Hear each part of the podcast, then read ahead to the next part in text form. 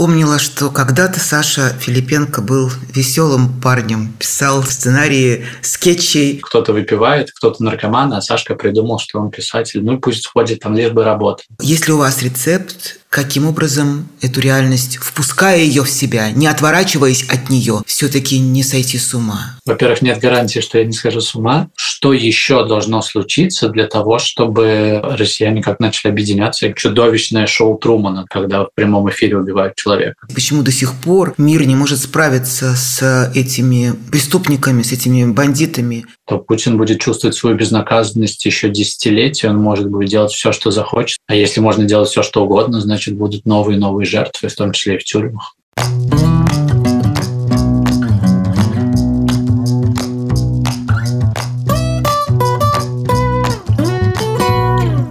Добрый вечер, дорогие друзья, дорогие наши подписчики, дорогие зрители. Это канал The Insider Life. Меня зовут Ксения Ларина. И, как обычно, мы каждую неделю встречаемся в таком довольно большом разговоре с э, теми людьми, чье мнение нам важно, и надеемся, что эти люди также интересны вам. Сегодня в нашей виртуальной студии Саша Филипенко, писатель. Саша, приветствую вас. Здравствуйте. Добрый вечер. Я как раз вот только что перед а, нашей записью посмотрела ваше интервью на Deutsche Welle и поняла, что вот буквально вы его записали с Константином Эгертом, а потом случилось страшное, случилось убийство Алексея Навального. Даже это интервью, в котором вы говорите очень важные вещи, оно стремительно устаревает. Что для вас изменил этот день, 16 февраля? Ну, я думаю, что сложно поверить Другое дело, ты про это думаешь не в смысле обесценивания этой жизни или этой смерти, в смысле того, как люди реагируют. Но, условно, нам, белорусам, очень сложно, потому что в эти же дни белорусские политзаключенные продолжают умирать в тюрьмах белорусских, и об этом, понятно, никто не говорит особенно. То есть там говорят белорусы, отдельная часть белорусов, но у этого нету такого охвата информации. Это будто бы, если смерть Алексея Навального вызывает сильный резонанс и вызывает сильную реакцию, ответ, и будто бы кажется, что она может вдохнуть силы и то, что происходит в белорусских тюрьмах, э, смерти людей превратились в какую-то такую постоянную мануфактуру, как на самом деле и в российских тюрьмах. Да, мы понимаем, что огромное количество людей. И я в этом смысле нельзя сказать, что больше сосредоточен на том, что происходит в Беларуси, но мне довольно тяжело переносить то, что мы по-прежнему никак не можем повлиять на ситуацию. И, в общем, не можем так освещать даже то, что у нас происходит, потому что у нас нет таких сильных голосов сейчас.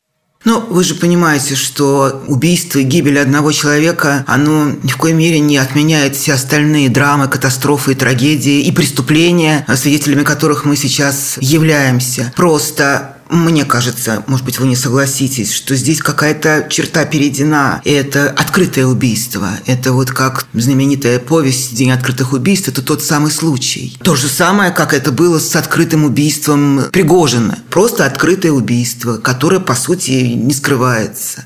Я думаю, что это не то, что открытое убийство, совершенно точно. Я думаю, что это убийство, которое происходило в прямом эфире, потому что мы понимаем, что все сотрудники, все Малиновские, они все с камерами, мы понимаем, что там повсюду висят камеры, мы понимаем, что на них висят GoPro-шки, и при желании это убийство можно было бы раскрыть, я не знаю, за сколько секунд, просто которое займет у вас время, чтобы перелить с этих камер все. То есть я не знаю, был ли человек, который прямо действительно в прямом эфире наблюдал за тем, что происходит, да, но я могу там представить себе, что даже такой человек существует, потому что мы понимаем, что за Алексеем следили 24 часа в сутки, да, и невозможная ситуация, в которой люди люди бы не знали о том, что происходит, не, не могли бы успеть вмешаться и так далее. И в этом смысле это совершенно точно такое чудовищное шоу Трумана, да, когда в прямом эфире убивают человека.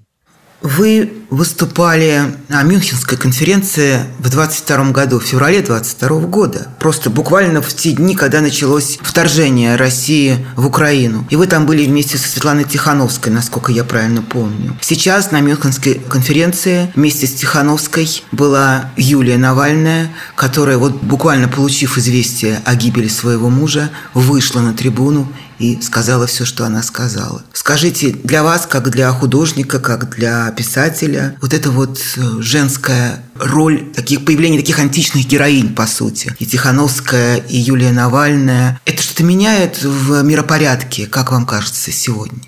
Ну, у меня была первая мысль, когда это случилось. Для меня сразу стало понятно, что Юлия должна продолжить эту борьбу, что она ее продолжит. Хотя мы понимаем, что она всегда категорически отказывалась, не хотела. Там первая аналогия, которая мне пришла в голову, сейчас же все обсуждают там мастера Маргариту, да? Ты представляешь себе Маргариту, которая будет мстить и разносить все и всех. Это чудовищно то, что эти женщины прекрасные, сильные приходят в политику не потому, что они хотят это делать, не потому, что у них есть запрос на это, а потому, как складываются их жизни. Да? Мы не знаем, на самом деле, в, там, в каком состоянии сейчас находится Сергей Тихановский, что с ним давно нет связи, как и с другими белорусскими политическими заключенными.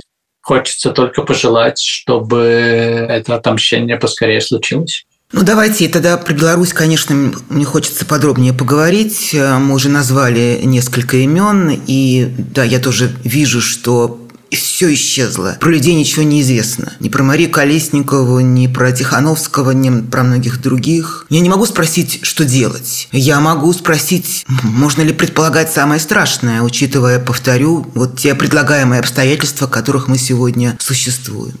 Я думаю, что, к сожалению, да, потому что эти смерти происходят постоянно. Вот на этой неделе случилась очередная смерть. Более того, мы понимаем, что мы узнаем про смерти условно известных политзаключенных. Да? Это а, Игорь Ледник, да? Да, но при этом мы не узнаем о смерти людей, которые, например, не хотят считать себя политзаключенными или семьи, которых не называют себя политзаключенными. Мы понимаем, что в одних и тех же бараках там по 8 человек умирает. И никто не говорит про эти смерти. И в этом смысле ожидать... Это ведь тоже такой карт-бланш, да, то, что сейчас произошло с Алексеем Навальным. Руки развязаны совершенно. И у Путина, и у Лукашенко мы понимаем, что они могут делать все, что хотят. Сейчас Сегодня появилась новость, что Великобритания ввела санкции против сотрудников колонии. Да, я думаю, что так эти сотрудники узнали, что существует Великобритания. Я не знаю, насколько сильно по ним ударила новость, что они теперь не поедут в Великобританию. Я не могу себе представить, что эти сотрудники так часто летали туда. То есть мы понимаем, что санкции должны вводиться, мы понимаем, что постоянно нужно наказывать, но при этом мы видим, что эти санкции, эти наказания, конечно, часто выглядят довольно комично, они не работают. И и за эти два года Россия отлично научилась подстраиваться под санкции, отлично научилась с этим жить. Мы понимаем, что, в общем-то, там ничего не меняется в том смысле, что, я не знаю, там, скажем, я сейчас живу в Швейцарии, где русский уголь, который приходил в Швейцарию, русский уголь из этой же шахты приходит по-прежнему в Швейцарию, просто теперь он заезжает в Эстонию, из Эстонии в Казахстан, то есть наоборот, да, и просто приезжает в Швейцарию гораздо дороже. Но это тот же уголь из той же шахты. Мы понимаем, что сейчас, если мы разбираем дроны, которые летят в Украину, да, мы просто разбираем и понимаем, что там комплектующие европейские по-прежнему их много, и в этом смысле мы видим, что, как мне кажется, мы живем в такие времена великого кокетства, когда посылаем 12 баллов на Евровидение Украине и миллиарды евро России там за все энергоресурсы мы видим, как отлично себя чувствуют российские банки. Мы видим, что если ситуация будет продолжаться так, как продолжается, то Путин будет чувствовать свою безнаказанность еще десятилетия. Он может будет делать все, что захочет. Он ни разу не получил какого-то такого серьезного отпора сейчас. И в этом смысле он понимает, что можно делать все, что угодно. А если можно делать все, что угодно, значит, будут новые и новые жертвы, в том числе и в тюрьмах. Ну вот вы ответили на мой вопрос, который я хотела тоже задать. Чем вы объясняете, почему до сих пор мир не может справиться с этими преступниками, с этими бандитами? Если мы объединим Лукашенко и Путина, это так, это вот такие вот современные диктаторы, европейские, а то и мирового масштаба. А это связано все-таки, что называется, война войной, а бизнес бизнесом, что называется? Или должна быть какая-то политическая воля проявлена со стороны руководства Евросоюза? Я думаю, и первое, и второе. Огромное количество людей в Европе, которые до сих пор не понимают, что Украина независимое государство, Беларусь независимое государство. Они представляют, что это где-то там далеко в России, что-то они там между собой разбираются внутри страны. Огромное количество людей просто заинтересованы в бизнесе, огромное количество людей разочаровано тем, что вот условно случились эти санкции, эти санкции больше ударили по европейцам, чем ударили по россиянам огромное количество людей не видит смысла в том, что там, условно запрещают открывать банковские счета людям, которые уехали от войны или людям, которые протестовали, каким-нибудь, не знаю, сотрудникам ОВД-инфо, но при этом не закрывают счета людям, которые прямо связаны с режимом. Да? Очень много кейсов, когда очень избирательно и очень странно работают эти санкции. Я думаю, что есть усталость от войны в Европе. Я думаю, что, к сожалению, люди увлекаются конфликтами, как сериалами Netflix. Белорусы лучше всего это понимаем на себе, как европейцы были увлечены нами, как все сопереживали Беларуси. Когда началась война, понятно, большая в Европе, все забыли в один день про белорусов. Белорусы из народа, который сражался в один день, стали соагрессорами. И никто не стал разбираться, что белорусы там даже спустя год после репрессий выходили на марши против войны в Минске уже там, в котором совершенно совершенно невозможно было выходить. Люди переключаются, интерес переключается, случился конфликт в Израиле, люди переключились на Израиль, случается Венесуэла или что-нибудь еще. И все забывают и забывают, и будто бы зачем рисковать и зачем идти на какие-то решительные меры. Эта ситуация действует исключительно решительных мер, которых можно, не знаю, обсуждать, не обсуждать. Но ясно, что Путин понимает только аргумент силы, к этому аргументу силы никто не готов. И мне кажется, что сейчас можно говорить о том, что опустилось два железных занавеса. Один железный занавес опустила Европа, один железный занавес опустила Россия. И будто бы всех устраивает такая ситуация, что вот теперь мы огражены и говорим себе, что ну, это это на десятилетия. Это будет долго, и будем как-то так жить. Может быть, этот конфликт в Украине как-то там затихнет, как-то они сами разберутся, зато это не коснется нас. Я не думаю, что из того, что я слышу и вижу, я не думаю, что европейцы, там, во всяком случае, здесь, в Швейцарии или в Германии, слышат аргумент про то, что Украина сражается за европейскую свободу. Они тактично молчат на этот счет, потому что там дают право высказаться людям, которые сражаются в Украине. Но они, конечно, не верят в то, что Путин дойдет до Швейцарии или Путин дойдет до Германии. И в этом смысле я думаю, что никто не готов повышать ставки, и Путин это очень хорошо чувствует. Путин чувствует язык силы всегда. Когда э, постоянно говорят, что случится Третья мировая война, мы помним, как турецкие истребители сбивали российские истребители, а Турция член НАТО, и никакой Третьей мировой войны не случилось. Принесли извинения, очень быстро это проглотили. Когда Путин получает от того, от кого он чувствует силу, по-другому разговаривают. И в этом смысле вопрос того, что политики, вероятно, больше знают, чем мы знаем, они взвешивают эти риски, но мне кажется, что сейчас выглядит так, что мы просто ширмой отгородимся и не будем наблюдать за тем, что происходит. Что-то мне подсказывает, что ширмой не обойдется, к сожалению. Смотрите, они, значит, косплеят Великую Отечественную войну, я имею в виду они, вот э, путинский режим, стараются вот такую рифму предложить э, своим гражданам и миру. Но, по сути, да, этот, эта рифма повторяется. Все, что вы сейчас описали, называя имя Путина и в отношении с э, державами, с Европой, и с миром, и с угрозами. Фамилию Путина заменить на Гитлера, и это будет точная картина середины прошлого века. Может быть, действительно я подумала, что мы должны это переживать. Каждый, вот как, не знаю, про маятник истории говорят, но, может быть, действительно вот, этот вот, вот эти вот бесконечные повторы, надо к ним относиться с изрядной долей фатализма. Или можно этого избежать? Ну, мы уже, мне кажется, этого не избежали. Мне кажется, мы уже встряли. И действительно, мне кажется, времена рифмуются. И даже в своем интервью, когда он заявляет про, про Польшу, да, там чудовищные вещи. И в этом смысле мы наблюдаем, да, что повторяется вопрос, будто бы прошло столетие, будто бы мы должны сделать какие-то выводы. И с другой стороны, я наблюдаю за тем, что никто никакие выводы не делает. Как экзамены сдаем судеты, да, новые. Вот у нас теперь там отдаем, отдаем, отдаем. И в этом смысле мне кажется, что всякий раз, пока не наступит какая-то такая точка кипения, а я вижу, как у разных людей она очень разная. Я не знаю, там, например, когда я разговариваю с людьми, которые сейчас живут внутри России, с какими-то там старыми знакомыми, которые говорят, мы еще останемся здесь, но если уж совсем плохо что-то случится, тогда, наверное, мы будем думать о том, чтобы уехать. И я в этот момент думаю, что еще совсем плохое должно случиться, чтобы у вас возникла мысль, понятно, что там сложно там, выходить на акции протеста сейчас, но там, в моем представлении можно заниматься каким-то саботажем, просто про то, как люди люди мыслят, они говорят, что понятно, что мы не обобщаем, мы не можем говорить за всех, хотя мне кажется, что это такие мысли значительной части российского общества сейчас. Если есть российское общество, это тоже отдельный разговор. И вот я слышу про то, что, что может еще случиться. То есть мы понимаем, что, там, скажем, одним из толчков протестов 2020 года в Беларуси было там трагикомичное поведение Лукашенко во время ковида, да, когда люди просто умирали, видели, и Беларусь была единственной страной, которая играла в футбол, и он рассказывал, что он в воздухе не видит никакого ковида, хотя, как сейчас выяснилось, э, у него там было там, до потолка вакцин, которые хранились только для него на случай, если в стране случится дефицит.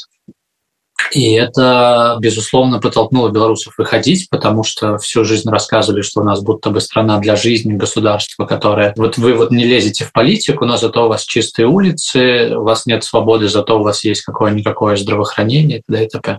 Казалось бы, когда в России погибли уже, там, мы не можем оценить точную цифру, да, сотни тысяч уже солдат пришла эта цифра или нет, что еще должно случиться, чтобы общество перестало вести себя как, там, не знаю, страус, или даже не страус, потому что какая-то фатальная инфантильность людей, которые там, продолжают жить жизнью на Патриках и представлять себе, что вообще ничего не изменилось. То есть, может быть, это, с одной стороны, истерика, да, мы понимаем, что истерика может проявляться и так тоже, и страх может проявляться ровно и в том, что ты живешь такой жизнью. Но я просто не понимаю, что еще должно случиться для того, чтобы там россияне как начали объединяться и говорить, что ну так нельзя жить больше, что не круто, когда идет два года война, говорить, что я там зашел не в ту дверь, ездить, выступать на фронт оккупированной территории для того, чтобы продолжить жить эту никому ну, никчемную жизнь. Не круто жить, как я не знаю, все эти эпатечные российские комики, которые шутят про турбулентность сейчас. Три года уже война, да, и люди продолжают не замечать ее все это время. И мне кажется, это пример чудовищного какого-то инфантилизма общества, и при этом я не понимаю, что может это общество сейчас разбудить. Ну и просто понять, что так не круто жить, что так нельзя жить. Это какая-то там сложность.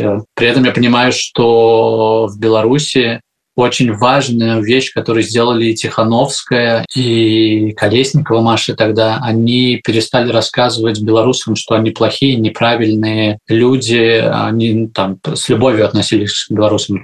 И сейчас будто бы нужно как-то тоже, наверное, с любовью относиться к российскому обществу, но я не представляю, как это можно делать, потому что я вижу огромное количество россиян, которые себя очень жалеют, огромное количество россиян, которые находят миллион причин почему это происходит, но когда было окно возможностей, когда можно было выходить, когда можно было протестовать, когда там московские менты вели себя условно очень по-вегетариански, сравнивая с тем, что происходило в Беларуси, никто ничего не делал, и все сейчас перепугались на опережение, и в этом смысле, не знаю, мне кажется, что будто бы с одной стороны мы должны поддерживать очень общество, там, мы должны в моем представлении не закрывать геоте-институты, а открывать 20 геоте-институтов сейчас. В Москве, открывать театры, а с другой стороны, в общем, мы должны из какой-то нерешаемой задачи найти выход слушала вас, ваш монолог, и нет никаких точек разногласия. Я абсолютно согласна с тем, что вы говорите. Добавлю еще, что помимо войны, которую старается большинство в России не замечать и не видеть, они еще не замечают и не видят вот этих растущих стремительно репрессивных э, законов э, и деяний против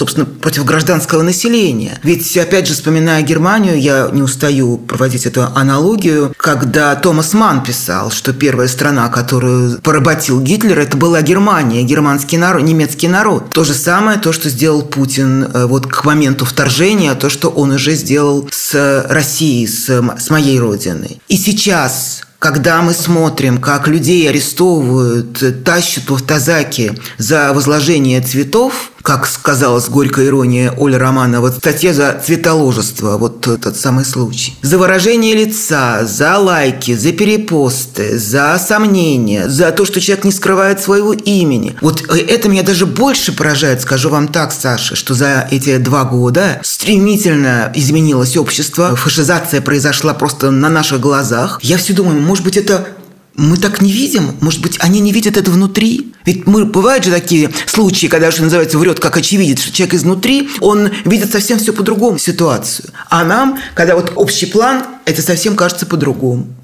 Ну, я думаю, что и так, и не так, потому что, там, не знаю, много лет, когда был в Беларуси, я наблюдал эту кому, которая в стране была там с 2004 до 2020 год. Белорусы не, не очень активно. В 2010 году у нас было 50 тысяч человек на улицах, э, и белорусы жили своей жизнью, тоже не замечали. Это был момент, когда ты тоже понимал, там, не знаю, там в 2012 году, что нет никакого смысла сейчас выходить, что ты уже совсем один будешь выходить. Мы выходили на какие-то там одиночные штуки.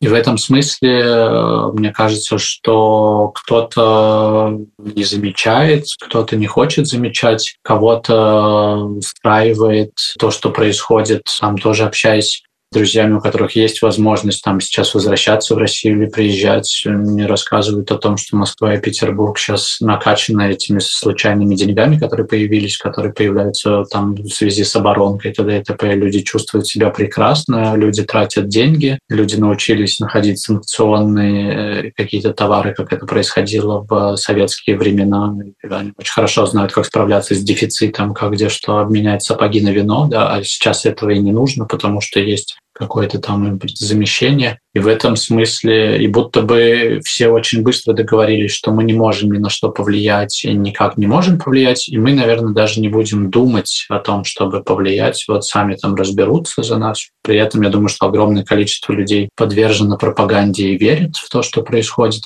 Но по моим ощущениям это происходило гораздо и гораздо раньше. То есть мне кажется, что это не два года, что это много лет. Я помню, что я в травле описываю момент, когда человека судят за пустое сообщение. Он опубликовал пост, в котором нет одного знака, и это оскорбляет патриотов России и всех патриотов. И это было в 2014 году, 10 лет назад написано. Да? И тогда я помню, что когда я читал эти отрывки, у людей они чаще вызывали еще смех, они считали, что это сатира, и я уже тогда не понимал, что почему вы смеетесь, ну, не считая моментов, которые действительно смешно написаны, но я не понимал, потому что мне казалось, что этот снежный ком настолько очевидно, как он катится уже тогда, настолько очевидно, что к этому все придет, что не нужно смеяться, нужно нам что-то всем собраться и что-то делать там в России и в Беларуси. Наверное, какая-то часть общества не хотела замечать, какая-то часть общества проморгала это, потому что считала, что все хорошо, зарплаты растут, чемпионаты мира проводятся, вот у нас тут Олимпиады, и т.д. и т.п.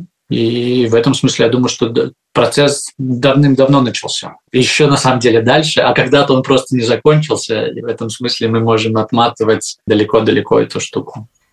Вспомнила, что когда-то Саша Филипенко был веселым парнем, писал сценарии скетчей, был одним из авторов прожектора Перес Хилтона и совершенно прекрасный программы на дожде, как он там, вечерний Герасимец назывался? Да, да, да. А когда у вас это случилось, вот этот тумблер переключился, когда вы почувствовали, что у вас совсем другой путь и другой способ познания мира, не через смех, а через глубину? Ну нет, он, во-первых, мне кажется, никуда не ушел, смех, он остается. Это такой бронежилет любви, который тебе помогает спасаться от того, что происходит. И потом там последнюю страшную книжку я все равно писал, там, пускай с черным юмором. Кремулятор? Да, в ней много есть юмора, потому что я понимал, что без юмора я просто не справлюсь с этой темой, я сойду с ума, если я буду два года писать про то, про что я пишу, и он будто бы становится защитой. У меня была всегда обратная история, как бы много я на телеке не работал, я не хотел там работать, мне хотелось всегда писать, но просто нужны были деньги, и сейчас часто у книжек большая себестоимость, все думают, что написать книжку — это нужно сесть за стол и, и просто ее написать, а в моем случае там для того, чтобы писать аккумулятор, и мне нужно было объехать все места, где был блохин, и ты просто тратишь очень много денег на то, чтобы написать книгу. И в этом смысле там приходилось работать. Было понятно после года работы там в прожекторе, что мы не совпадаем сразу по уже тогда, хотя тогда казалось, что ты еще можешь шутить почти про все, но было понятно, что мы не совпадаем и по каким-то цензурным вещам, и по каким-то просто представлениям о том, каким должен быть юмор, поэтому я ушел на дождь, но на дожде я, собственно, собственно, и ходил тогда с мыслью, я озвучивал, что я пишу первую книжку, я тогда писал бывшего сына, говорил об этом, на меня все смотрели немного как на городского сумасшедшего,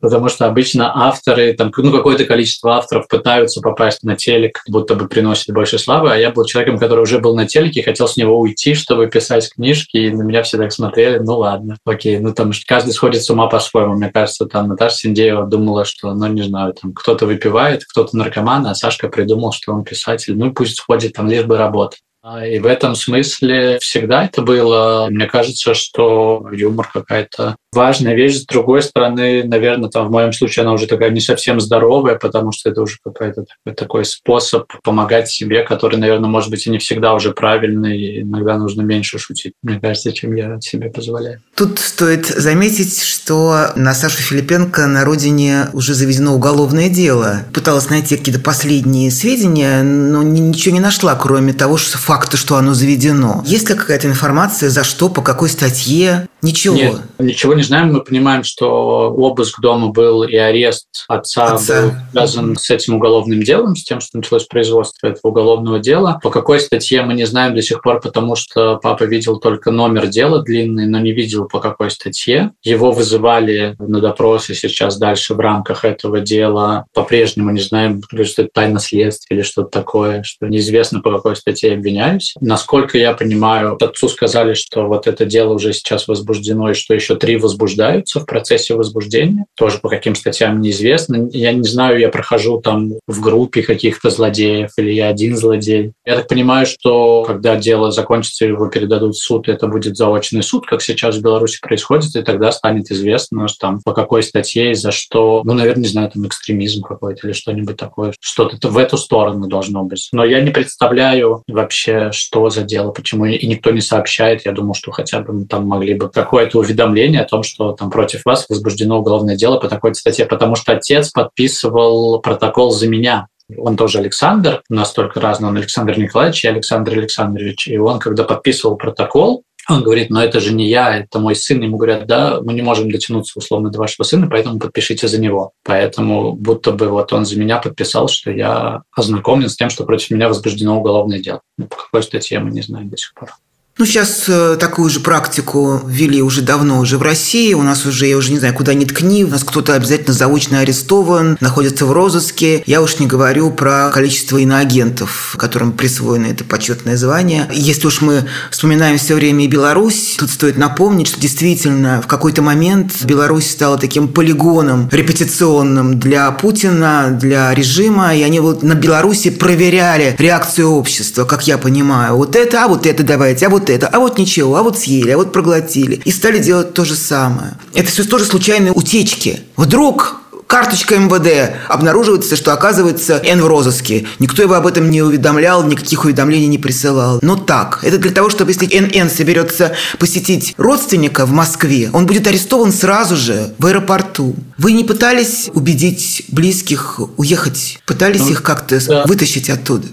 Сейчас сложно, потому что там есть э, проблемы с документами, ну и потом сейчас пока сложно представить, как сейчас отец мог это сделать. С другой стороны, папа не хочет уезжать, потому что он ничего не сделал, он ни в чем совершенно не виноват. Все понимают, что его прессуют из-за меня, и будто бы даже ну, по бандитским понятиям не спортивно прессовать родителей, да, будто бы у них тоже есть какой-то такой свой свод правил, и всегда считалось, что ну семьи не трогаем, да, хотя мы давно понимаем уже, что это не так. В Беларуси сейчас очень трогают семьи. В Беларуси сейчас очень многих родителей задерживают, многим приходят с обысками или просто переворачивают квартиры для того, чтобы всякий раз посылают сигналы, что мы до вас не можем добраться, но мы вот можем к близким прийти. Да? Огромное количество людей. Это такой уже жанр стал, который на похороны собственных родственников по скайпу приезжают, да, и смотрят за... Прям такая чуть ли не услуга уже есть, да, похороны по скайпу, когда ты смотришь. У меня несколько уже знакомых, там есть прекрасные актеры, которые играют в спектакле, которые не смогли поехать на похороны. Есть э, знакомая девушка-журналистка, которая не смогла на похороны мамы поехать по той же причине, потому что людей задерживают прямо, это тебя задерживают или когда ты въезжаешь в страну, или если ты вдруг въехал там через Россию, тебя сразу не задержали, то прямо во время похорон похорон людей задерживают. Появится список белорусских иноагентов, это будет там в обратную сторону. Потому что я знаю, что в Москве тоже должен был быть спектакль «Кремулятор». На Покровке, да? Да, в театре на Покровке. И, собственно, когда вызвали режиссерку Настю Паутову и сказали ей, что это невозможно, там одна из причин, которые озвучили, что будто бы готовится список белорусских иноагентов, и Вашна Филипенко будет в первых рядах. Я думаю, что в России, понятно, вот в обратную сторону перекочует то, что людей будут также принимать, задерживать повсюду, там приезжать на похороны с близким или куда-нибудь вас будут задерживать.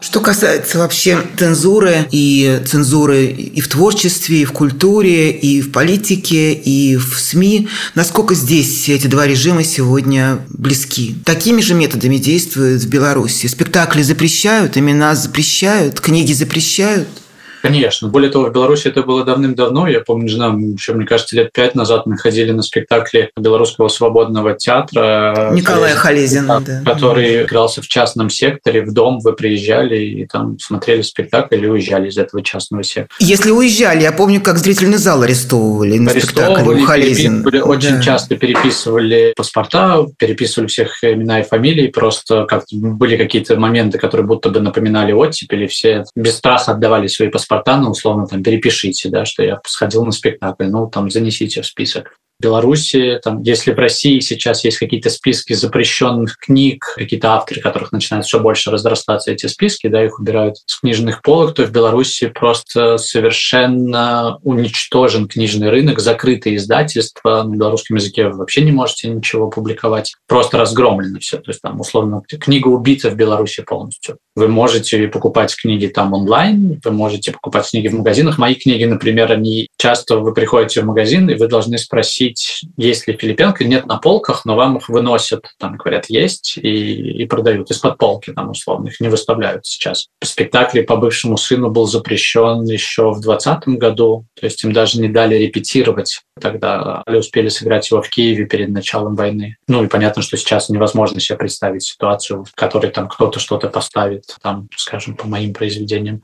В этом смысле очень-очень все похоже, похожие методы давления, я слышала, что в Беларуси запретили Оруэлла. Может быть, я не знаю, это сложно запретить Орла, потому что мы в нем живем уже сколько-то лет. Вполне возможно, я думаю, что да, все что угодно, там есть какие-то списки. Ну, то есть я не могу сюда представить, что сейчас какой-то белорусский театр сыграет там Орвелла. Что касается книг, я, не, я не, не видел эти списки, но я думаю, что вполне возможно, что на белорусском языке, если Орел был переведен на белорусский, то, конечно, он сразу попадает в экстремизм, и потому что Орел, и потому что на белорусском. Ну, вот у нас как раз в эти дни, сегодня и вчера, по-моему, ходит список запрещенной литературы, но он связан не с политикой, а связан с пропагандой ЛГБТ. Кого там только нет, я не знаю, смотрели вы или нет этот список, он, конечно, поражает. Там и бедный Бокаччо попал с Декамероном, и Платон с Пиром, и Достоевский с Неточкой Незвановой, Стивен Кинг с несколькими романами, и особенно «Оно», роман «Оно» их очень возбудил на пропаганду ЛГБТ. Это, конечно, из области скорее для меня не комического, а абсурдного абсолютно. Но это будет так. А одновременно нежелательными становятся вновь и Радио Свобода, и многие другие СМИ. То есть это все абсолютное, даже не худшие проявления Советского Союза, совка, а такая модель для устрашения, для будущих устрашений. Я думаю, что да, и я думаю, что, во-первых, в этом, то, как я себе представляю себе репрессии, всегда в них не должно быть логики. Главное, что вы должны понимать, что этот страх должен быть всеобъемлющий, и, и вы не должны понимать правил игры, будто бы, что я вот здесь вот проскочу, да, я там буду как Константин Да-да. Богомолов, там, и спасаться, там, в засос целоваться с Собяниным и ставить там сейчас свои пьесы ради этого.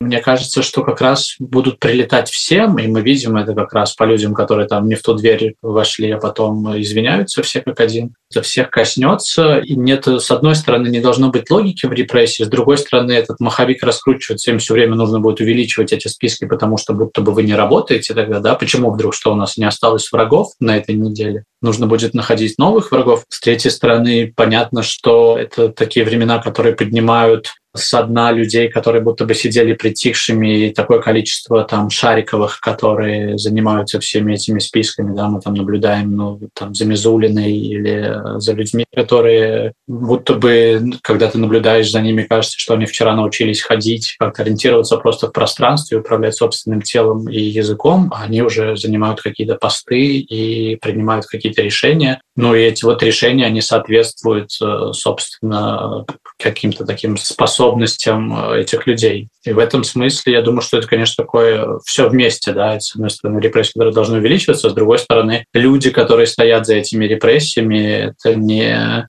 наверное, не те люди, которые должны быть в локомотиве общества, как-то не те люди, которые в 2024 году вообще должны что-то приносить. Но я думаю, что они очень хорошо понимают, что там Мизулина прекрасно понимает, что в нормальной стране ей не будет никогда места. Она не сможет проявить себя так в Норвегии, или она не сможет себя так проявить в Швейцарии. И в этом смысле это ее шанс сейчас, это просто какая-то такая видовая борьба. Вот сейчас наступает время, когда есть большой запрос на людей не очень образованных, на людей не очень дружащих с какими-то элементарными фундаментальными ценностями, на людей, которые не, не уважают просто элементарные свободы. И они понимают, что окей, сейчас наше время, и нужно действовать, и они действуют предполагая, что их самих не коснутся эти репрессии, предполагая, что их самих это все не сожрет, хотя мы помним, как пули Егоды и Ежовы перекочевывали дальше одного к другим.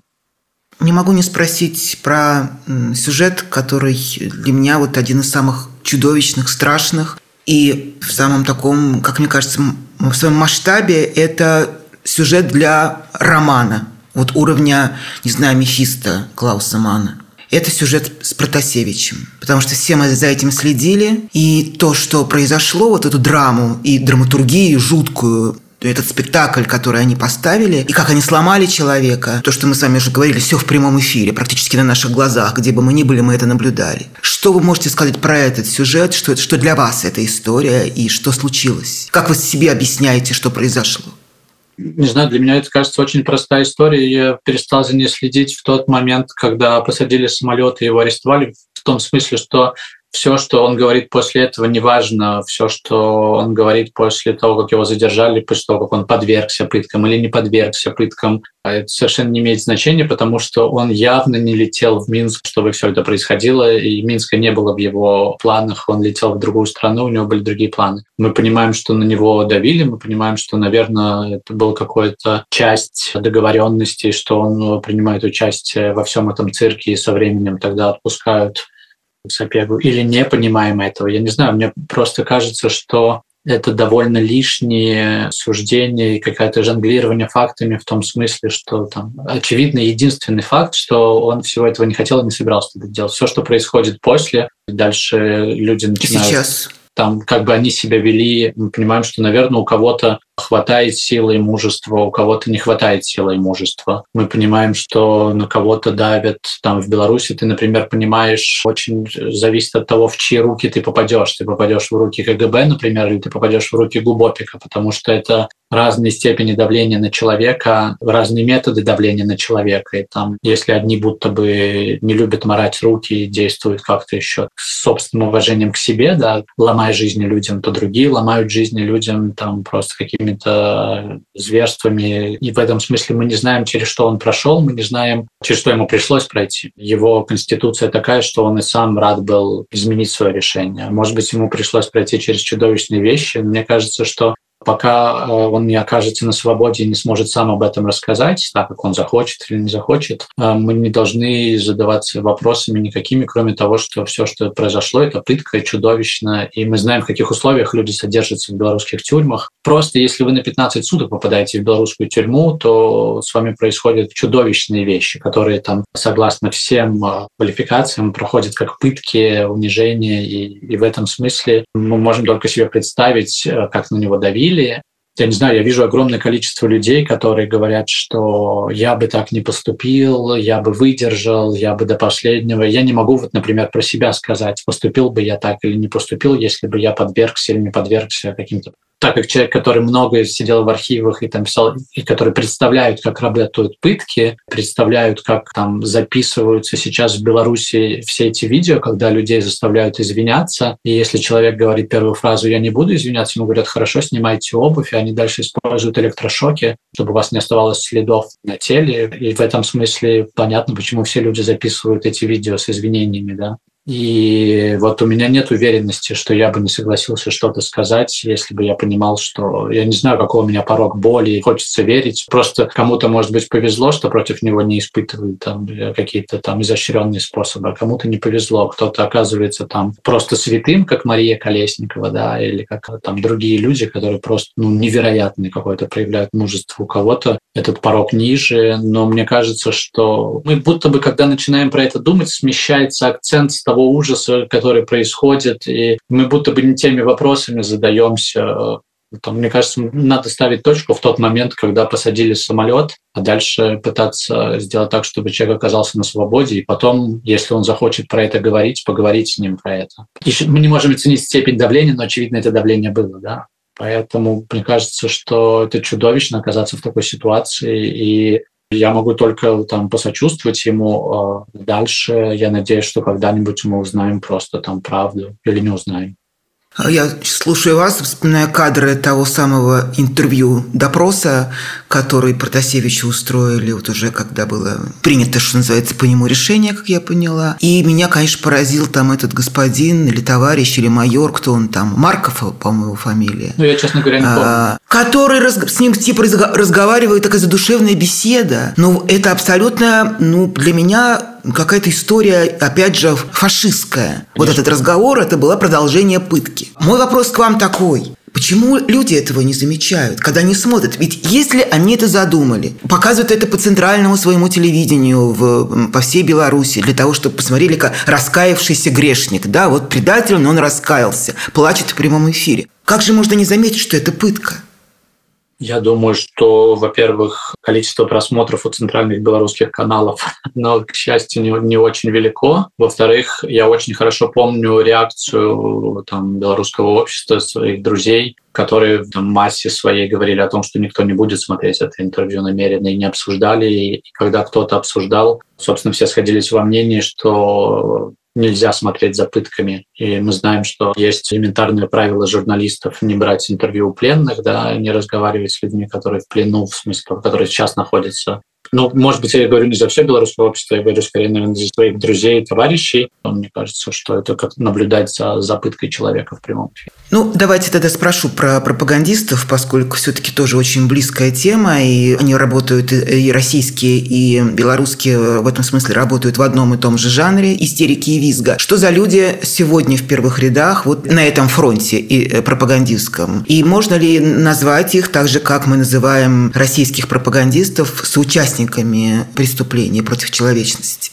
Конечно, сто процентов эти люди понимают, что они делают. Я думаю, что как у всех пропагандистов там разные вводные. Насколько мы понимаем, там есть такой э, человек по фамилии Муковощик, которого просто зажопили. Он, у него были финансовые преступления и т.д. и т.п. Он, он вел когда-то белорусский КВН, он был таким белорусским Мостляковым или кем-то. И этот человек украл так много, что против него там было возбуждено много всего. И в какой-то момент ему просто сказали, что ты, вот у тебя есть выбор, ты теперь или там сотрудник и пропагандист, или ты там присядешь. И он выбрал быть сотрудником и пропагандистом, и про него, мне кажется, все знают, что это просто человек, который очень-очень много лет воровал, у которого там, по-моему, ужасная репутация была со времен университета. Там все знали, что это там подлый человек, ну и, в общем, по нему это видно сейчас, потому что мне кажется, что порядочный человек не будет заниматься пропагандой. Да? Там с, в случае с э, вторым большим пропагандистом Озаренком, мне кажется, О, там все нечто. чуть сложнее, да. потому что это какая-то детская травма, потому что у него папа был пропагандистом, и он рос в этом, и он это все наблюдал и впитывал. И мне кажется, что там просто какой-то клинический случай, потому что он, я думаю, что во многое верит сам, и он наблюдал, что так нужно себя вести.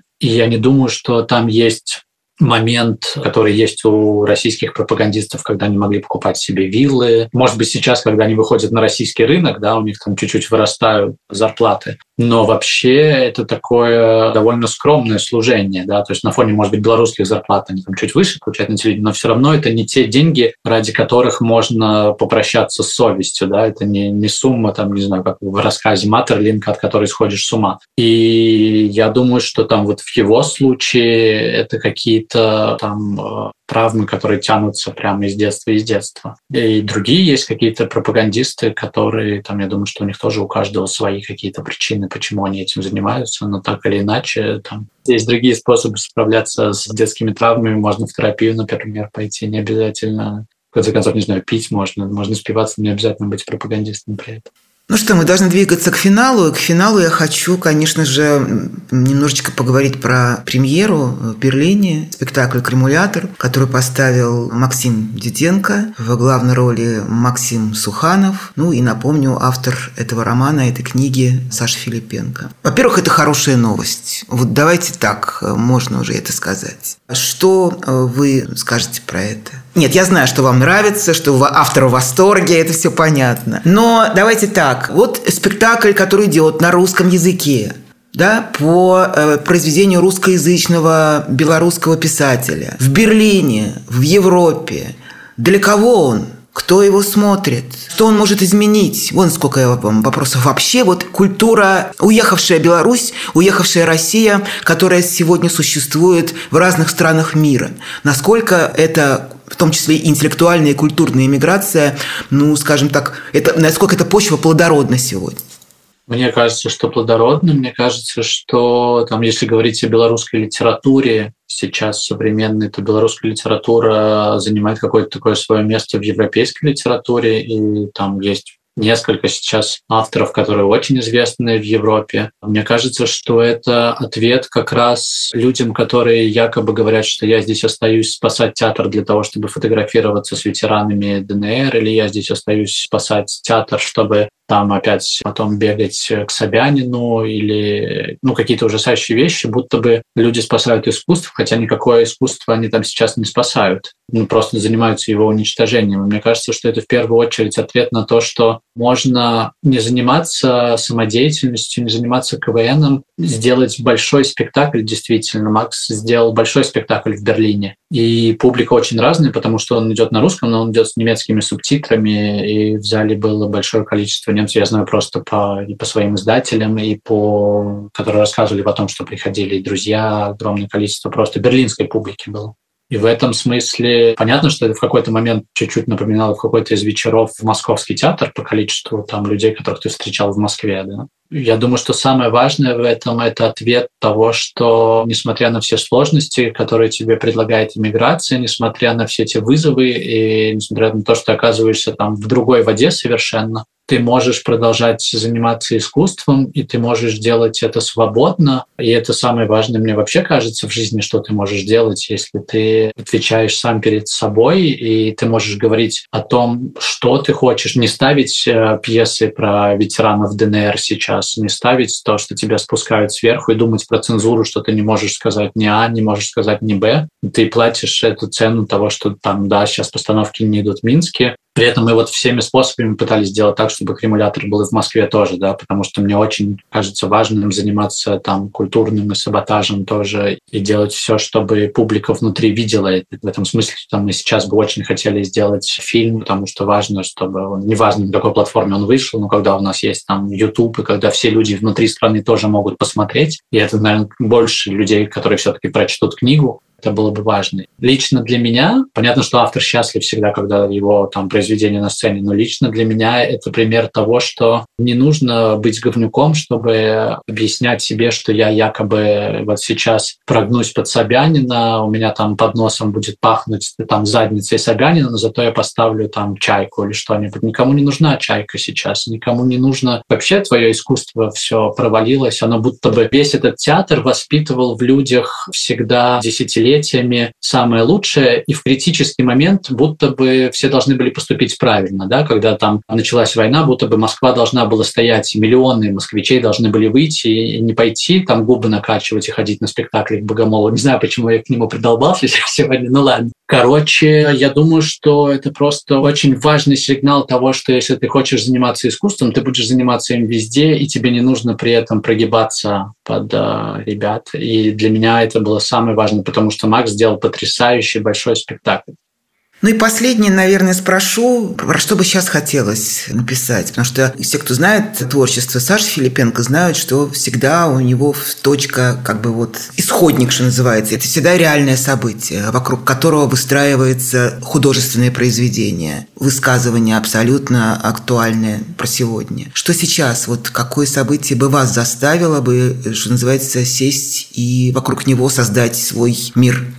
Это очень сложный сейчас вопрос, потому что я, закончив кремулятор, я там чувствовал себя как человек, который пробежал марафон и выдохся, и долго приходил в себя, плюс все события, которые случились, я очень много там писал как журналист, эссеист про Беларусь все время в европейской прессе, и в этом смысле я долго не подбирался, и мне кажется, сейчас у меня начинают, то есть у меня есть огромное количество пороха и каких-то идей, но нет искры. И я жду, что сейчас искра откуда-то появится. Понятно, что не писать о войне, которая происходит, потому что я уверен, что с этим справятся прекрасные писатели, которые есть в Украине, и они свидетели, они видят. Другое дело, что иногда не нужно быть свидетелем, нужно быть чуть в стороне, но мне, наверное, скорее интересно этот перекресток культуры России, Беларуси, Украины сейчас, потому что это моя семья, в которой есть люди из России, там бабушки, дедушки, бабушки, дедушки из Беларуси, бабушки, дедушки из Украины, и как это все переплетается, когда мы видим, что, ну, там, не знаю, у меня близкий друг э, в Штутгарте, вот его супруга, их три сестры. У одной сестры сейчас э, муж воюет на стороне России, у другой сестры муж воюет на стороне Украины. И мама каждое утро обзванивает вот дочерей и разговаривает с ними. Это какая-то ситуация, в которой не придумаешь ее, да? Безумие. Да, как не сойти с ума, да, когда ты разговариваешь со своими дочерьми и понимаешь, что вот одной там сын в Запорожье где-то, и они по разные стороны. И в этом смысле мне очень интересен этот перекресток да, культур, в котором мы оказались. Я про это много думаю сейчас далек от того, чтобы начинать. Я жду, когда обычно это выстреливает, и, наверное, сейчас еще что-то созревает. Каждый по-разному спасается от этого, от всего. И, конечно же, самое главное, как мне кажется, когда у человека есть возможность, о чем мы с вами говорили, говорить свободно, открыто все, что он чувствует и думает, не озираться, не бояться. Тем не менее, если у вас рецепт, каким образом эту реальность, впуская ее в себя, не отворачиваясь от нее, все-таки не сойти с ума, а найти какие-то какие опоры? Во-первых, нет гарантии, что я не схожу с ума. Я думаю, что это супер сложно. Я, наверное, хорошо понимаю людей, которые не хотят это в себя впускать. И, и я иногда думаю, что я был бы рад вместе со всеми поверить во что-то, и было бы проще жить, наверное, когда ты будто бы не подключаешься к тому, что происходит, потому что я понимаю, что мне супер сложно и с начала войны, и с того, что происходит в Беларуси, мне эмоционально очень сложно все это вывозить. Прям тяжело. Я думаю, что просто там рецепт – это терапия, алкоголь и гребля. Я много занимаюсь греблей. Вот это то, что меня спасает. Бег, пробежки. Нет никаких рецептов, мне кажется, как-то нужно чего-то. Я тогда я скажу, у меня есть да. рецепт. Я сейчас да. вот вас слушала про греблю да. и подумала, что надо делать то, что ты любишь. Вот. Главное, чтобы это была возможность это делать. Вот что. Спасибо, Саш. Спасибо большое. Я желаю успеха, удачи, желаю долгой жизни новому спектаклю и надеюсь, что когда-нибудь окажусь в зрительном зале. Да, а я как раз побегу на пробежку. Давайте. Счастливо. Пока.